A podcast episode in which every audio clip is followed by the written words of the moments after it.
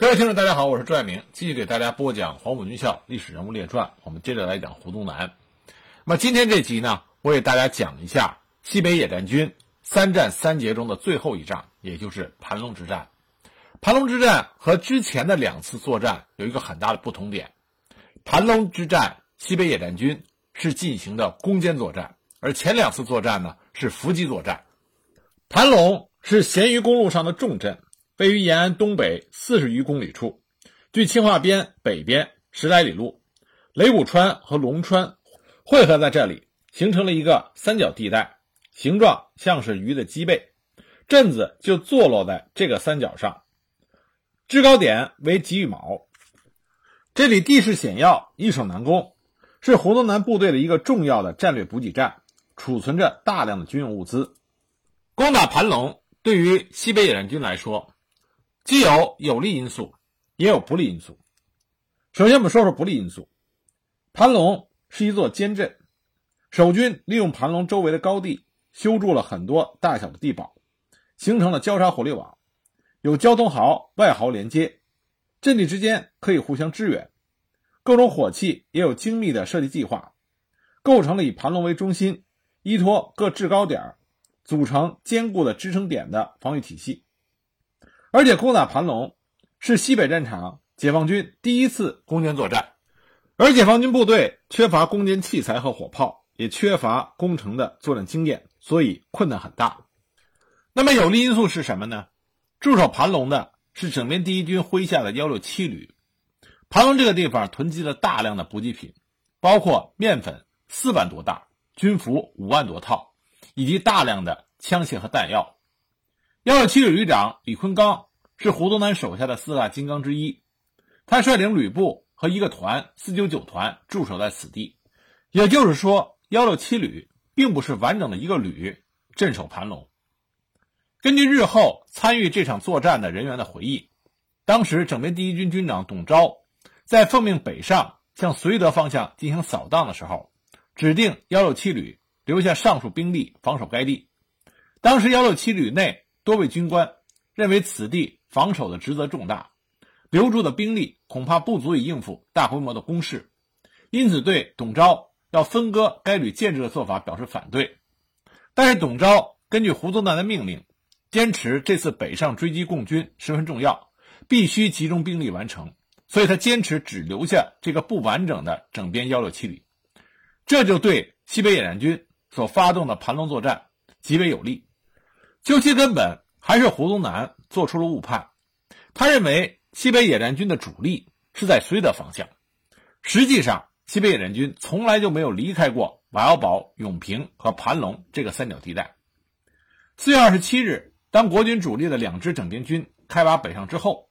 彭德怀、习仲勋就精准的判断，作为最重要补给基地的盘龙镇，目前的防备力量是相对薄弱的。如果发动攻势，则守备清涧延川的国军整编七十六师势必没有太多的兵力可以抽调增援，而延安青化边方向能动的兵力最多只有一个旅，因此他们下定了进行盘龙作战的决心。那么在完成了作战布置之后，盘龙的国军守军整编幺六七旅也并不是完全对于西北解放军的动静不知不觉的，在五月一日左右。该旅就陆续的发现此地区周围有解放军的便衣密探和小股的侦察部队出没，在阵地前方也有类似解放军指挥员做现场观察，所以当日该旅旅长李坤刚等人就判断解放军的主力恐怕就在附近秘密集结，对此地进行攻击的企图已经非常明显，所以当即就给延安的胡宗南报告情况。请求速派部队前来增援。据说胡宗南接到报告之后，并没有立刻相信，他仍然确信解放军的主力此刻正在被国军驱赶至遥远的东北方向的绥德。盘龙镇的守军以及这里大批的军需，他们的命运已经难以挽救了。盘龙之战，国军守军的兵力并不是很多，只有整幺六七旅直属工兵连一个连。运输兵一个连，通讯兵一个连，特务连和卫生排各一，步兵四九九团和山炮兵一个营，另外就是负责押送补给的宝鸡民兵总队约千余人，但战斗力极其低下。不过，即使这样，在战斗打响之后，国民党守军凭借着防御工事，还是给西北野战军造成了很大的麻烦。最激烈的战斗就是在国军的主阵地制高点吉玉卯发生的。吉玉卯是盘龙守敌的防守重点，这里明堡暗雕，星罗密布，攻势坚固。守军凭借着坚固的攻势，进行了拼死的顽抗。西北野战军二纵独立第四旅在新编第四旅一个连的配合下，多次猛烈攻击，但始终不能压住国军暗射火力和扫除铁丝网，也没有能够成功。当时指挥员王震非常着急。与此同时，担任夺取盘龙以北高地的一纵的一部，也在攻击中受阻，出现了较大的伤亡。那么就在这个危急时刻，彭德怀决定暂时停止攻击，发扬军事民主，让前线的全体指战员出主意，看如何能够有效的杀伤敌人，夺取阵地。就这样，在集思广益之后，于五月三日下午四时，再次向吉玉卯发起攻击。边打边总结经验，边改进战术，终于克服了深沟、坚垒、集团碉堡等重重障碍。独立四旅从东西两面一举突破，经过激烈的近战搏斗，歼灭了吉玉卯主阵地守敌一个连。在夺取了盘龙的东山、北山主阵地之后，盘龙守敌已经成为梦中之鳖。这个时候，王震写信给幺六七旅旅长李坤刚，劝他放下武器。可是李坤刚接信之后，仍然不听劝告，率部抵抗。但毕竟在兵力上，双方相差甚多。在各阵地上，虽然经过了反复激烈的争夺、惨烈的厮杀，但国军的命运已经注定了。最终军心涣散，全面崩溃。战斗打到五月四日午夜，西北野战兵团全面肃清了从各个山头阵地上溃退到盘龙镇的敌人。盘龙攻坚战胜利结束，共毙伤守敌一千三百名。号称胡宗南四大金刚之一的幺六七旅旅长李坤刚以下六千七百余名官兵全部当了俘虏，缴获夏季军服四万套、面粉一万余袋、子弹一百多万发，还有大量的药品。而在延安的胡宗南当然也知道盘龙的重要性，他在得知盘龙被袭之后。立刻命令延安的整二七师派出一个旅，配合坦克数量北上增援，也通知位于绥德的整编第一军和第二十九军星夜南下救援盘龙。但是由延安派出的一个旅在青化边附近受到西北野战军强力阻击，行动因而受阻。而两支南下的整编军也因为行动迟缓，到了四日方才沿着大理河西行。然后再经苗家坪南下，经王家湾、瓦窑堡至盘龙，沿途山路崎岖难行，一路上又饱受共产党游击队的袭扰和阻击，所以更加拖慢了驰援的速度。等两支整编军在五月八日抵达盘龙镇附近的时候，战斗早已结束。盘龙一战最重要的意义在于，它一举解决了西北野战军在延安弃守之后。的后勤补给问题，同时严重挫伤了国军的军储、后勤和部队的士气。以盘龙之战的胜利作为标志，宣示了1947年春季国军陕北攻势的完全失败，而国军也彻底失掉了在这一年的上半年想要结束陕北战局的机会。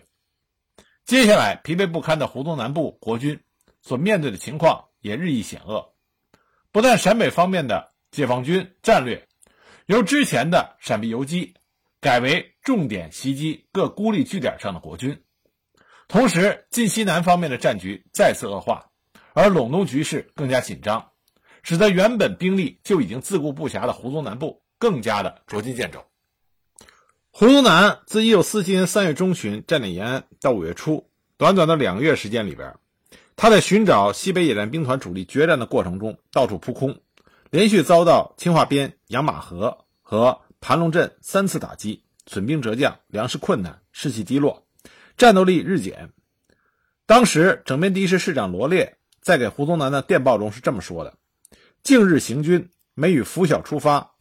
黄昏入暮始到，夜则露宿，构攻戒备，毫无休息，是以人则疲劳，马则困顿，伤落倒闭者日渐增多，战力消耗急剧。在这种情况下，胡宗南决定部队集中休整，在永平、盘龙、清化边地区进行补充。那胡宗南做出了这样的决定。”中共中央和西北野战军也面临着挑战。早在盘龙作战结束的前夕，毛泽东和彭德怀就在考虑下一步的作战方针。但是彭德怀认为，现在胡宗南缩成一团这就给继续歼灭胡宗南部造成了困难。而西北野战军主力集结在安塞地区，人要吃粮，马要吃料，安塞这个地方是无法长期坚持下去的。于是，西北野战军就把他们的目光投向了宁夏的马鸿逵，因为这个时候蒋介石的用意是让胡宗南部在延安地区整补待机，而让青马、宁马向东逐步推进，紧缩对陕甘宁边区的包围，围歼西北野战军于安塞志丹地区。那么，为了挫败蒋介石的这一作战企图，西北解放军将兵锋直指。宁夏马鸿逵的部队发动了陇东和三边的作战。那么与此同时呢？六月五日，国民党第一战区正式改称为西安绥靖公署，胡宗南任主任，裴昌会、高贵滋、刘茂恩任副主任，盛文任参谋长。在这前后，胡宗南企图趁着西北野战军出击陇东之机，以整编第一军和第二十九军猛扑隆安、安塞、高桥一线。以西的地区，令整编第三十六师至旬邑、宾县、长武地区，以防止西北野战兵团南下关中。但是西北野战军没有受到胡宗南军事部署的干扰，以迅猛的态势，给宁夏马鸿逵的部队整编八十一师沉重的打击。那当然，胡宗南他也不是吃干饭的，他知道西北野战兵团的主力在陇东三边和青马、宁马二马作战。那么胡宗南，他也想捕捉到合适的战机。他对于攻占延安之后连吃三个败仗并不甘心。当他从广播中收听到西北野战兵团在真武洞召开祝捷大会的消息的时候，他就意识到中共中央还在陕北，毛泽东还在陕北。所以胡宗南一方面命令董钊、刘戡率部队陕甘宁解放军不停地清剿，另外一方面又千方百计的。想寻找到中共中央和毛泽东的所在地，以彻底的摧毁中共中央，活捉毛泽东。而中共中央和毛泽东这个时候在王家湾已经住了几十天了。毛泽东敏感的预料到胡宗南很有可能会找到他们的驻地发起进攻。果然不出毛泽东所料，当胡宗南通过空中飞机的侦察、地面部队的搜寻、无线电测向仪搜索等手段。终于捕捉到中共中央和毛泽东就在王家湾时，他如获至宝，立即密报蒋介石。蒋介石得到这一消息之后，立即命令胡宗南要想尽一切办法活捉毛泽东。胡宗南接到蒋介石的命令之后，立即命令董钊、刘戡率领四个半旅的兵力向王家湾一带扑来，企图一举摧毁中共中央机关，活捉毛泽东。当时胡宗南还说，就是牺牲两个师的兵力。也要捕捉到中共首脑。我们不要因为毛泽东预料到胡宗南将向王家湾发起进攻，就认为当时的形势并不危险。恰恰相反，形势非常的严峻。一九四七年六月四日、五日两日，董钊、刘戡率领的人马在空军飞机的配合下，从延安盘龙气势汹汹的就向王家湾扑过来。六月八日。刘戡部先头部队距离王家湾只隔一个山头，而此时西北野战兵团的主力远在三四百公里之外的陇东，留在陕北的只有警备第七团，随着中共中央机关和毛泽东行动的只有四个连，三百多人，也就是说，四个连的兵力要面对敌人四个半旅的兵力，力量十分的悬殊。这意味着中共中央和毛泽东自撤出延安之后，第一次处在了生死存亡的危机关头。那中共中央决定撤离王家湾，但是向什么方向转移呢？任弼时和参谋人员在研究这一问题。参谋人员提出的方案是先向北走，再折向东，万不得已的时候可以到黄河东岸暂避一下。任弼时对于这个方案表示同意。他认为湖东南部是从南面和东南面袭来，如果往西转移，那里人烟稀少，粮食困难，即使能避开敌人的主力，不远处就是宁夏马鸿逵的防区，回旋余地很小。往北折向东是去绥德方向，那里湖东南部没有留义兵，紧急时可以秘密东渡黄河暂避，也无不可。任弼时的中心目的就是要保障毛泽东的绝对安全。那么，当任弼时同意这个方案的时候，毛泽东因为连夜工作刚刚入睡，所以并没有将行动方案报给他。到了下午，毛泽东一觉睡醒，任弼时立即把转移的行动方案拿给他看，没想到毛泽东不同意。毛泽东的主张是向西转移，他认为西边虽然荒凉，但是敌人会怕中埋伏，如果敌人大部队行动，粮食更加困难，即使敌人追来，因为地形不好。行进也会非常迟缓，往北走青羊岔是一条大道，敌人的行动就快得多。至于东过黄河暂避，坚决不行。毛泽东说：“中央留在陕北，首先他就要留在陕北。胡宗南也希望他过黄河。”任弼时当时听了毛泽东的话，尽管认为毛的意见很有道理，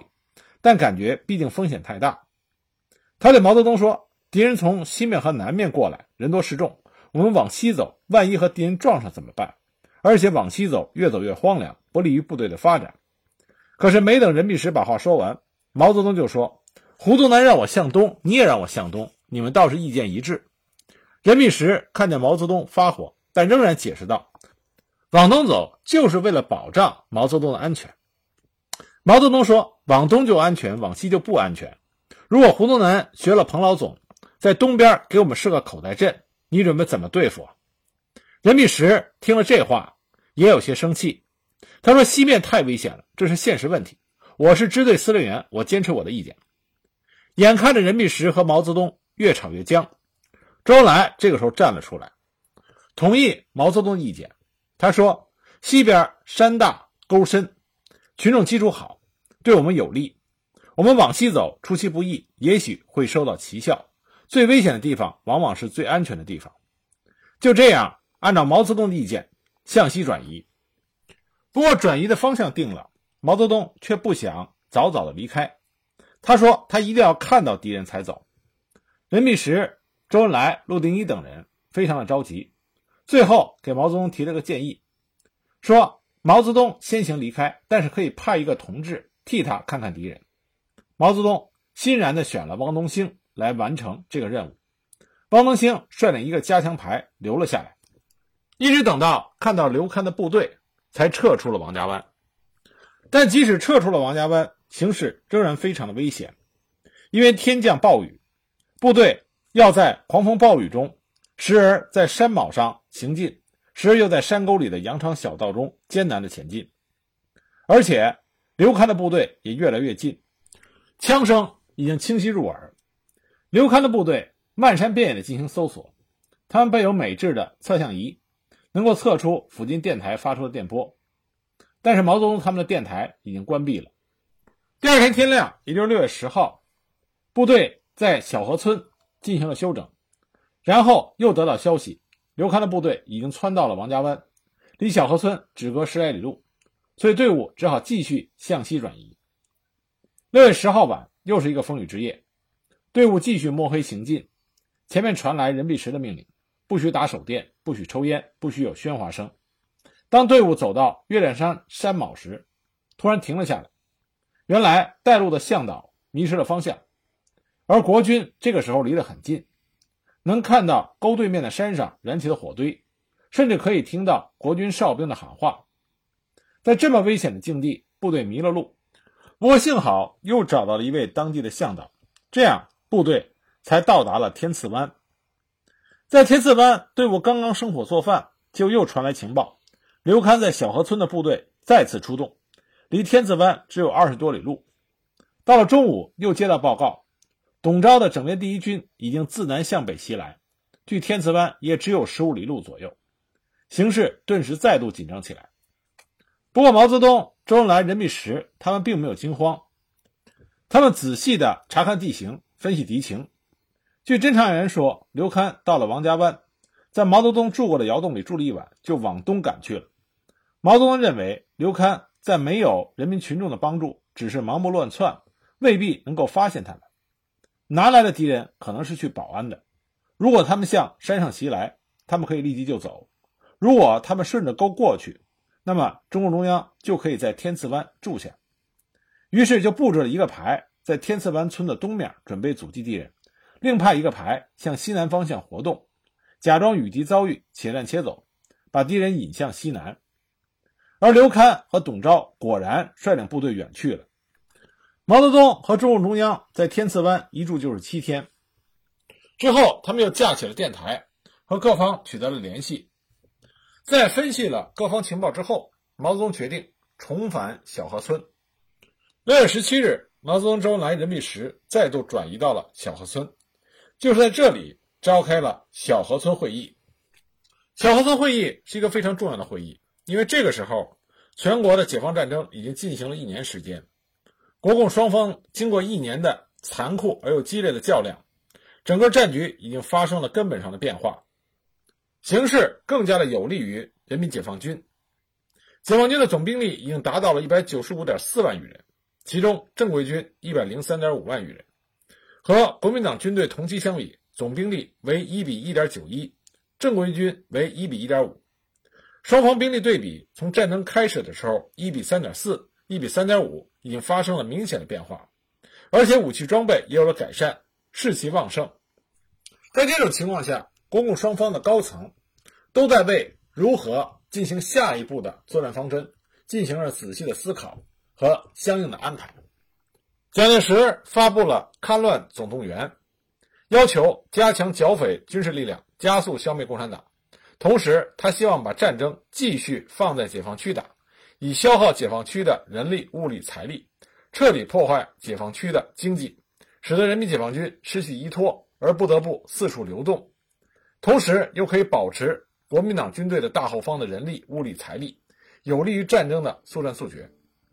毛泽东清楚地看出了蒋介石的这一安排，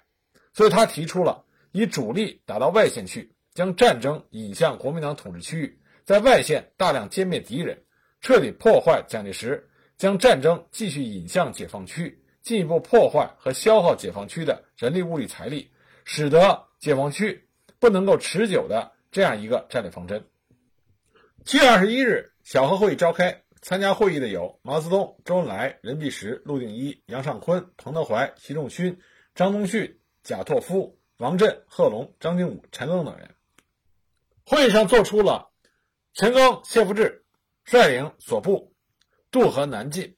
以及刘伯承、邓小平千里跃进大别山这两个重要的战略决定。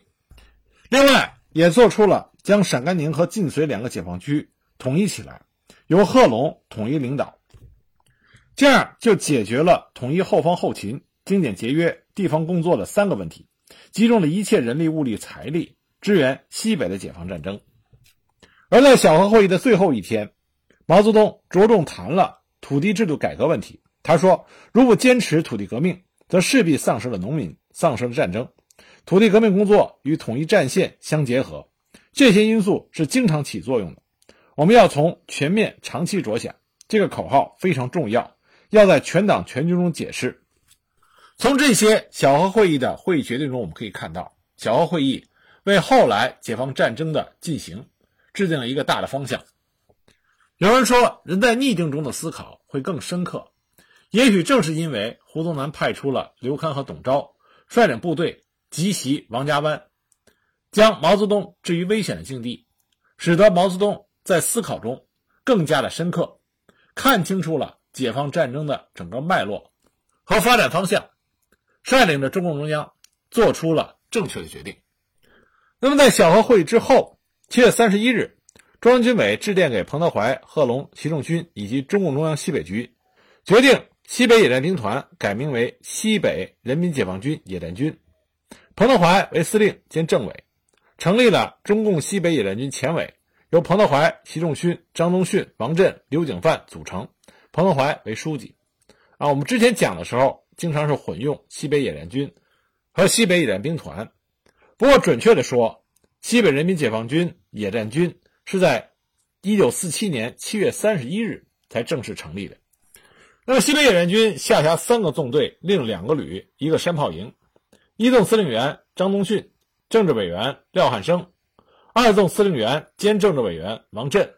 三纵司令员徐光达，政治委员孙志远。另外两个旅，一个是新编第四旅，旅长张贤约，教导旅旅长兼政治委员罗元发。那么这样城里西北野战军成立之后，第一仗应该是一个开门红，但很可惜，西北野战军成立之后的第一仗，正是打了榆林，而第一次打榆林，并没有能够实现作战的意图。那为什么会发生这样的事情？我们下一集再给大家具体的讲。第一次榆林之战。